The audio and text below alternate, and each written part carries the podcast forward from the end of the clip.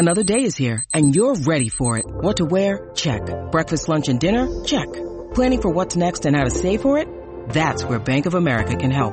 For your financial to-dos, Bank of America has experts ready to help get you closer to your goals. Get started at one of our local financial centers or 24-7 in our mobile banking app. Find a location near you at bankofamerica.com slash talk to us. What would you like the power to do? Mobile banking requires downloading the app and is only available for select devices. Message and data rates may apply. Bank of America and a member FDIC. When you need mealtime inspiration, it's worth shopping Kroger, where you'll find over 30,000 mouth-watering choices that excite your inner foodie. And no matter what tasty choice you make, you'll enjoy our everyday low prices, plus extra ways to save, like digital coupons worth over $600 each week. You can also save up to $1 off per gallon at the pump with fuel points. More savings and more inspiring flavors make shopping Kroger worth it every time. Kroger, fresh for everyone. Fuel restrictions apply.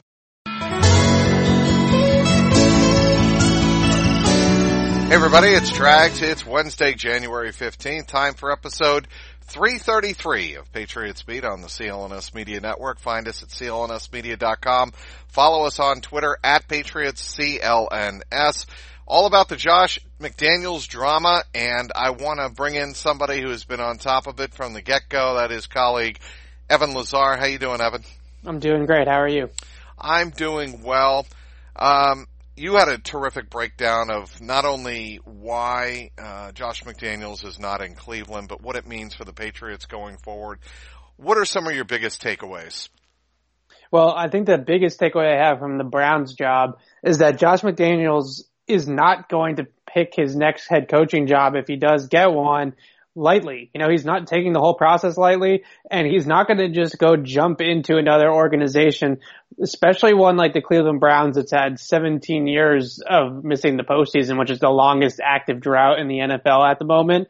He's not going to just go in there and just be a head coach and just go with the status quo of a failing organization. He went into Cleveland. They had a five hour interview with Josh McDaniels, which was pretty standard for their interview process.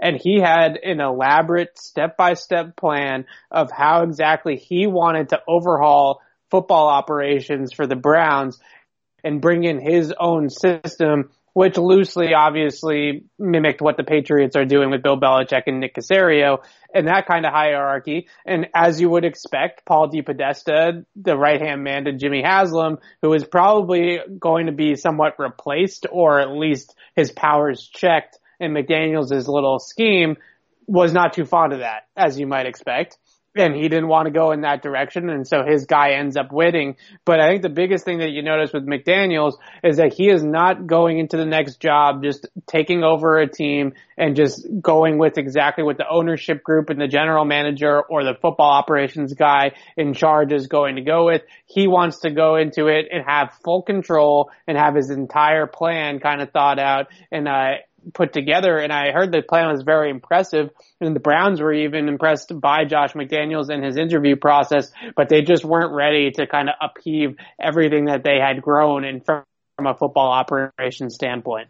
So that's the, to me, that's the crux of the matter in this whole thing. This was McDaniels saying no to the Browns or the Browns saying no, no to McDaniels. Which do you think it was more of?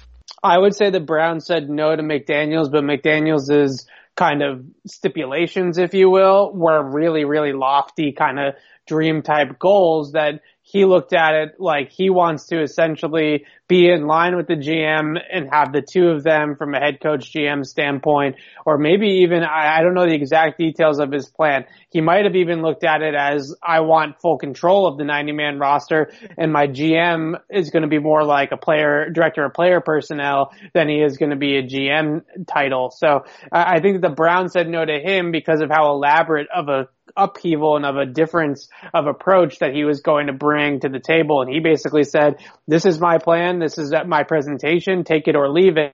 And they decided to leave it. So here's how I read it.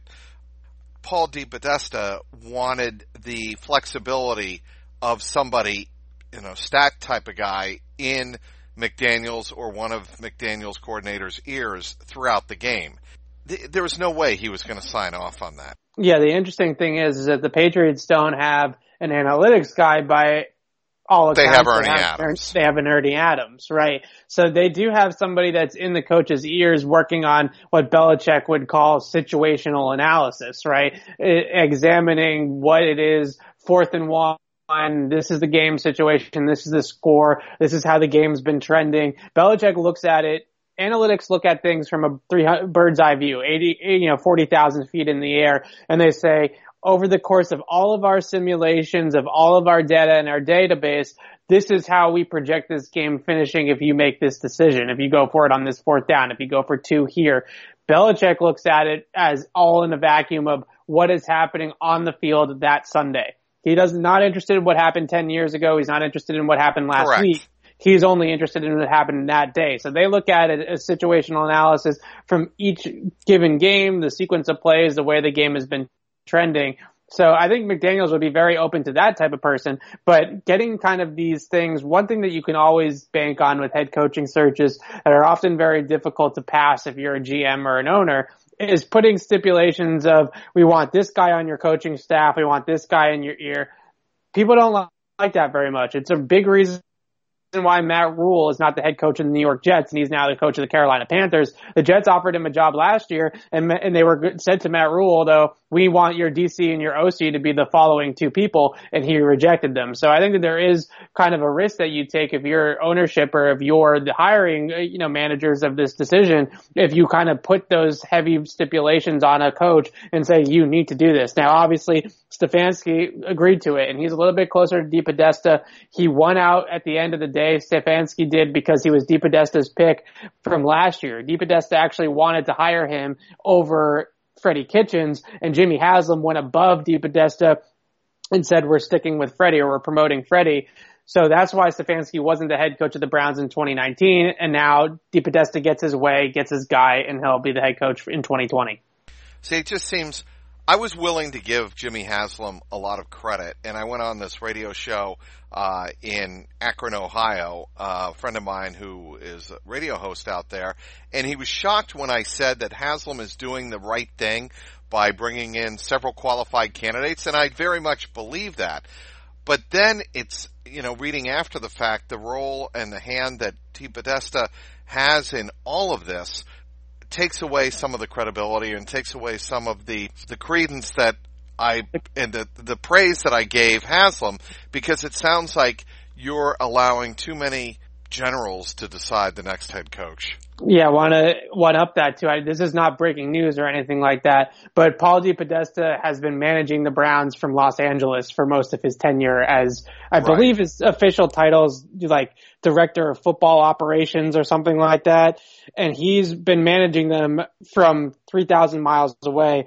He's officially the chief strategy officer of the Cleveland Browns. The chief strategy officer is never in the building. So I think that that really is a signal to me when you look at, you know, the Patriots are just one team, right? I hate to always kind of come back to the Patriots and say this is the right way to do things. But if you look at the way that they do things, Bill Belichick, Nick Caserio, Bob Kraft, Josh McDaniels, uh, Bill Sun, Jerod Mayo, all these play, people, all Monti Ossenfort, go right and down the line, are all located at one Patriot place. That's their home office. That's where all of them are. That's where all of them can be found. And then you got the Browns who haven't made the playoffs in 17 years, have Paul DePodesta, a baseball guy coming over to football that's nowhere to be found in the building during the season. I think that tells you everything that you need to know about the Cleveland Browns.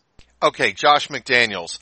Him returning to New England in 2020, presumably, to be again the offensive coordinator. How much does that increase the odds that Brady is back in 2020? Yeah, that's the big question. I think the biggest thing is is that it can't hurt, and I think the biggest thing the Patriots have to offer Brady is continuity, right? Just the ability to go about it another season without learning a new system, without hearing in the ear new coaches, without going to a whole new organization that he has no familiarity with.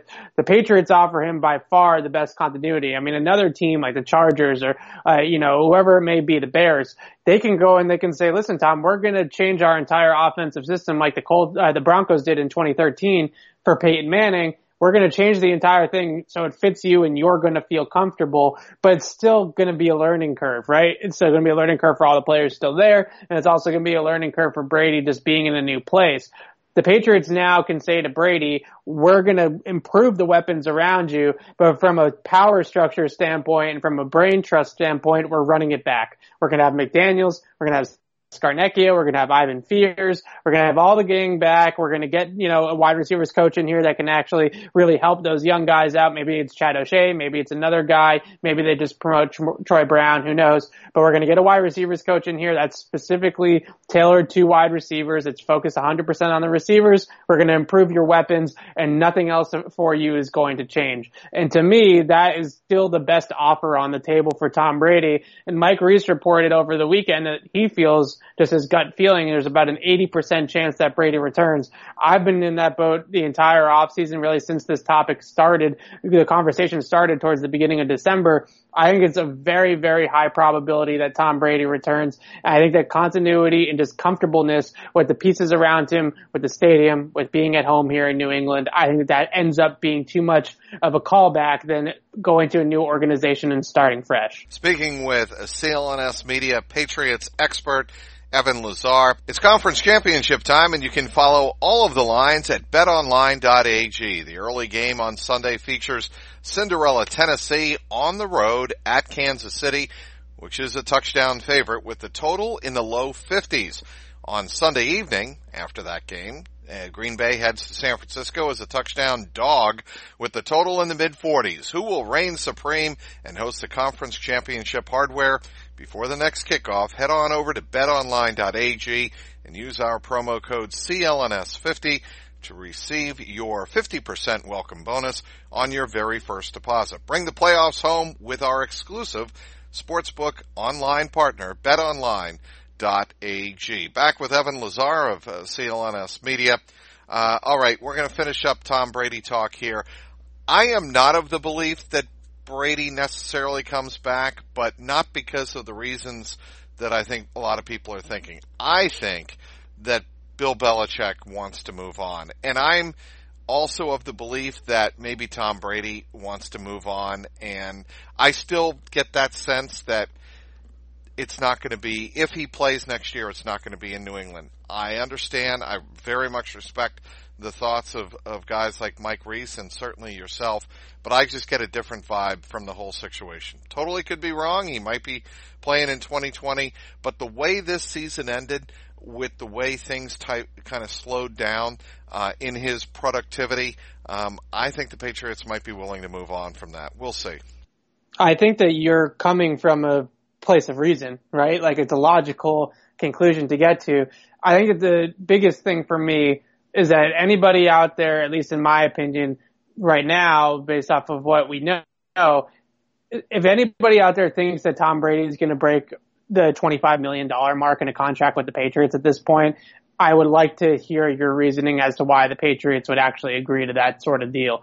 Uh, and I really think that the biggest obstacle for Brady coming back is not going to be money. It's actually going to be the weapons surrounding him. And that's why I, I, think that he is willing to kind of string this process out a little bit, maybe even go deep into free agency with it because I think he wants to see what the pieces are that the Patriots go out and get. Well, who do they trade for and who do they sign right. before he makes a decision because I don't think he really cares about the draft in April. I don't think he cares about adding another rookie right? I think he cares way more about the veteran talent that they're able to acquire, and then he's going to make a decision from there. So I think that you're in agreement. I assume that if they went out and trade for, let's say, Odell Beckham, that then that changes the whole equation for Tom Brady. But I think at the end of the day, money wise, if that's an important thing to Brady, which I can't imagine that it would would be at this stage of his career given his his history. But if it's important to him to get top of the market quarterback money and be one of the highest paid quarterbacks in the league and be able to say Tom Brady highest paid QB in the NFL, there's no way in hell Bill Belichick is giving him that contract. And Bill, in that opinion, in my opinion, my gut is that Bill would much rather move on at that point than to pay Brady thirty million dollars a year to play quarterback. The other thing too is I think that Bill is getting a little bit giddy about not having to pay a quarterback that kind of salary. and being able to do what the Rams did or what the Bears did and build around a rookie quarterback contract. That's probably the most valuable, the Seahawks also, that's probably the most valuable thing in the NFL if you're a team is to have a good quarterback that you can win games with and you can compete for championships with that are making $500,000 a year. Cause then you can go in and fill out all the pieces and throw all the money at the rest rest of the roster and no quarterback is set. The Dallas Cowboys with Dak, the Seahawks with Russell Wilson. There's so many examples over the last couple of years of that formula really working out. You load up the rest of the roster. The quarterback is on the cheap. And I think that Bill Belichick, the kind of roster builder would love an opportunity to not have a 25 to 30 million dollar cap hit on a quarterback holding him back. Well, look no further than the AFC uh, host of the sure. AFC yeah, Championship, Pat, Pat Mahomes, and you get a, a surefire example of what you're talking about. Yeah, it's a great example. The Chiefs were able to go out and make moves and get guys like Frank Clark and Honey Badger and, you know, a lot of different kind of off-season moves. They're allowed to go out and sign a Sammy Watkins and extend guys like Kelce and Tyreek Hill and keep those guys there. So because Patrick Mahomes' is can is down the road for when they're actually going to have to pay him. Now, I love, it's fascinating when once they actually do pay the quarterback though to watch kind of how that trickles down and, and some of the fringe guys that you don't really think about but are really really key for depth pieces this happened to the rams you know those depth pieces that you don't really talk about you have to get rid of those guys and it ends up putting holes in other parts of your roster but for that three to four year window you have the prime of salary cap heaven that's exactly what you want is a cheap quarterback and allows you to flexibility across the rest of the roster. All right, let's take a look back at the uh, AFC divisional round uh, and the NFC for that matter. How shocked were you the Ravens lost Saturday night? I was not. I was shocked that they lost the way that they lost. You know, I, I think that getting beat by two touchdowns was a little bit shocking to me. I do think, and I'm a huge Lamar supporter. I've always been a Lamar supporter going back to the draft. He had over 500 yards of total offense. I get that he was playing from behind, but I think the biggest thing that you look at from Lamar is that their equation, every team in my mind has like a winning formula, right? And their equation is to play from ahead. And if they have to play from behind and he has to throw the ball 50 times to get them back into a game, that's something that I don't think that this Ravens offense has proven that it can do yet. So the Titans did a great job of getting out ahead in that game and playing a game from ahead and forcing Lamar Jackson to throw the football. And it's nothing to do with Lamar's inability to throw the football. That's not where I'm going with it. It's just not how their entire offense is built. Their offense is built around their running game. It's built around playing with the lead and pounding the rock and taking the clock out of the game and really just suffocating the other team with long drives like we saw them do against the Patriots. And when you put up points against them early and put them in a spot where they're behind, then it's really hard for them to come back at that point. So I think this is really a great learning experience for Lamar though, and for the Ravens in general, a lot of their younger players because that team's going to be around right? That team, as long as Lamar Jackson's the quarterback, he's going to keep them around and in the playoff hunt for years to come. So I think it's really going to be a good thing for them in the long run because a lot of those quarterbacks need that kind of failure, that first experience of failure to eventually then go ahead and, and break through. You know what I thought about um, Kansas City the last month of the year? Give it to me. They were clearly the best team in the AFC. And yeah. yes, they fell behind 24 nothing uh, on Sunday uh, to Houston, but I never felt like Houston was the better team. Even when they were up 24 nothing, I'm like, and I even tweeted this out, Houston's not really going to host Tennessee in the AFC championship game, are they? And I, just simply because I felt like Kansas City was going to find a way to wake up and get rid of the jitters that they clearly had there. I mean, how many drop passes did they have in the first 15 yeah. to 20 minutes of that game? A lot. But then when Kansas City turns it on, they are clearly the best team in the AFC, better than Baltimore, better than New England, better than Houston. Any team that I've seen in the AFC this year, I think they're going to be the best representative in the Super Bowl, and I think they're going to beat uh, Tennessee on on um, Sunday at home. Yeah, we didn't, you know, publish any videos or anything like that with predictions for the postseason, so you're just gonna have to take my word for it. But I would have picked Kansas City to come out of the AFC before this whole thing even started because I looked at the way that they were trending. They've improved a lot on the defensive side of the ball. Steve Spagnuolo. Yeah, the defensive side of the ball has gone from what it was last year when the Patriots beat them twice, a true Achilles heel of that team and the reason why they didn't win a Super Bowl or get to a Super Bowl to an average to above average defense. I think they finished middle of the road in the regular season and DVOA. They are trending upwards. They're playing more man coverage. They they have the bodies on the back end to handle that. They haven't had the same kind of pass rush that they had last year with Dee Ford and Justin Houston, but they're able to generate pressure with scheme, with blitzes and stunts up front and different things that Spagnuolo is known for doing with his defensive lines, rushing four a lot, stunting them, twisting those linemen up front and getting pressure with four has been a big part of what they've been able to do. And the Honey Badger, Tyrann Mathieu has been an absolute game changer for them at safety and really has brought in all pro level play for them for basically most of the second half of the season. So you had a defense that is now not, I wouldn't call it a strength, but it's not a weakness anymore. And you put uh, with Patrick Mahomes and what they can do on the offensive side of the ball. I think the biggest thing that stands out to me about that Chiefs Houston game was just how quickly the whole thing flipped. And it was the explosiveness of the Chiefs offense or the Chiefs playmakers, I should say. That kick return by Mecole Hardman started the entire thing.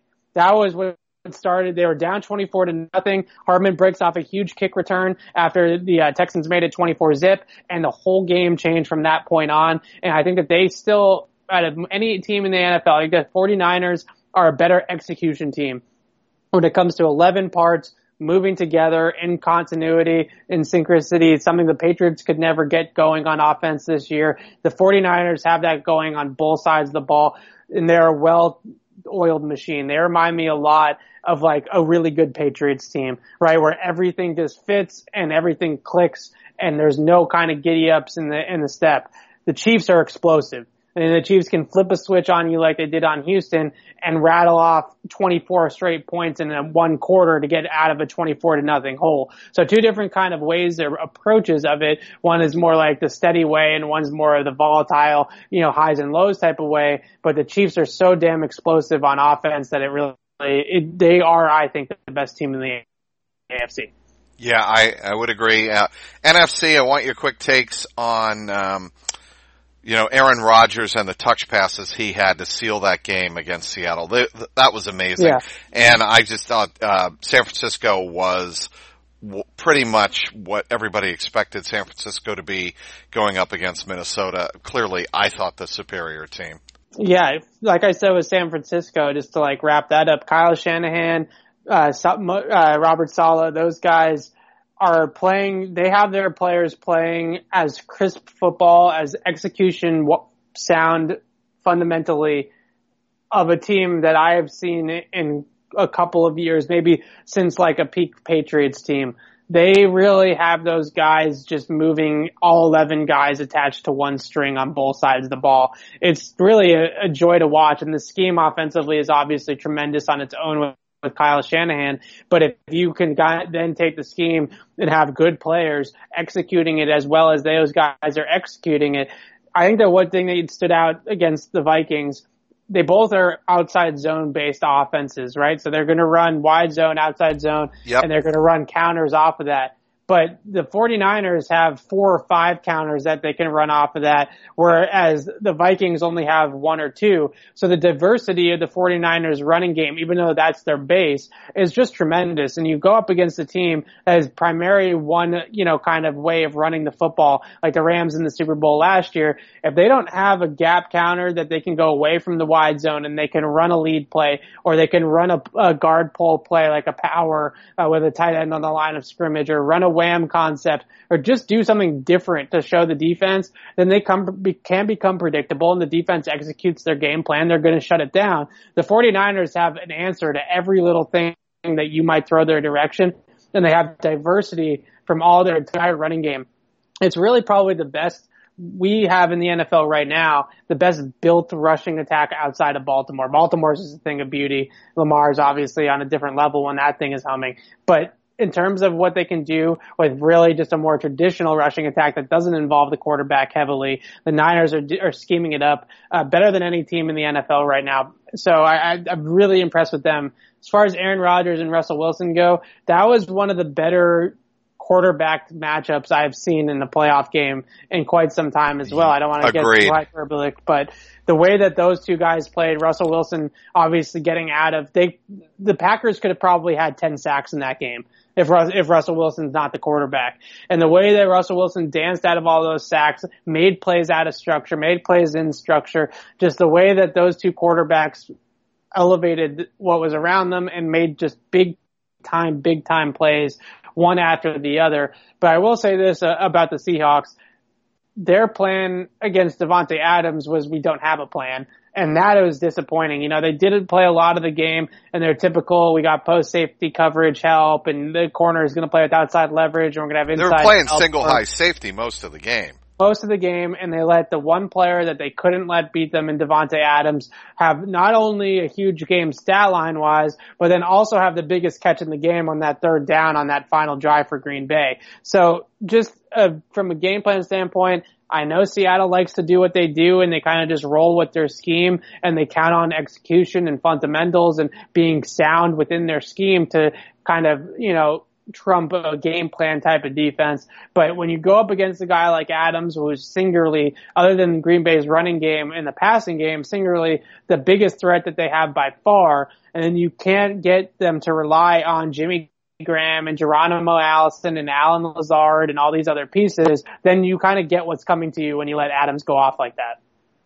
Totally agree, and uh, I just think it's going to be a, a pretty fascinating couple of storylines between the Titans going to KC, and KC obviously wants to redeem themselves for what happened last year against the Patriots uh, in overtime, and uh, obviously with San Francisco and Green Bay, um, really great storylines, great storylines, and um, I, I will say that I thought all year long the Saints were going to wind up in the NFC Championship. I was wrong.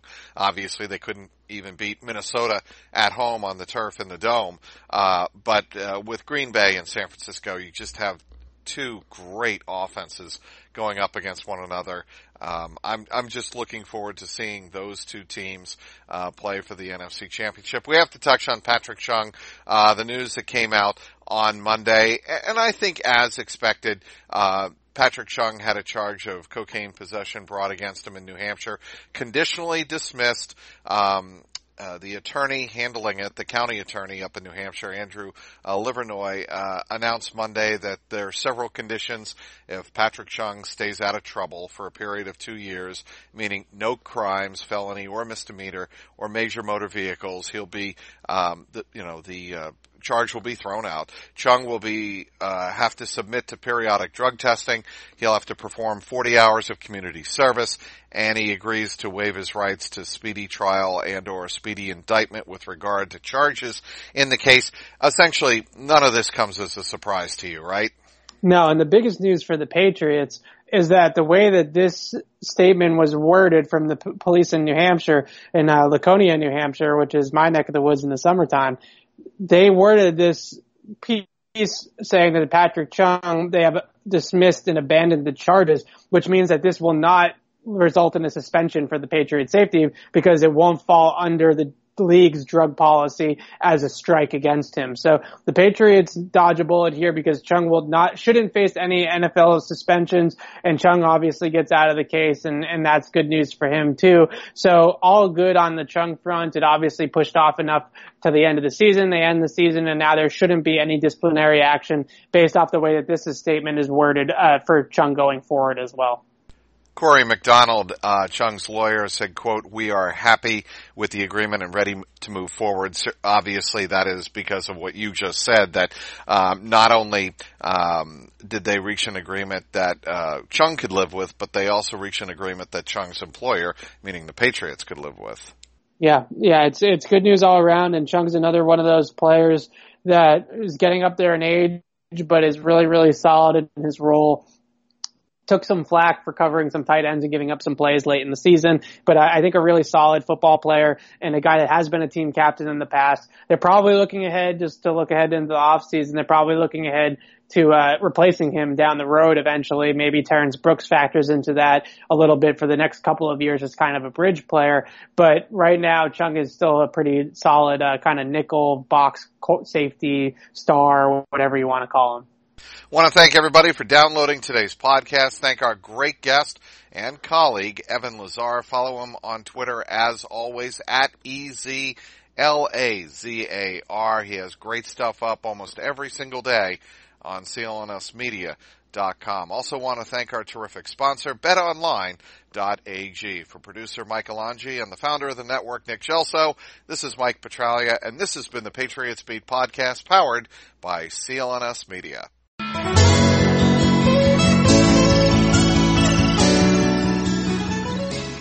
Hello, I'm Dan Lothian, host of the Behind the Media podcast on the CLNS Media Network. Along with Jimmy Young, we dive into the biggest media headlines each week with honest, informed, and sometimes irreverent perspectives.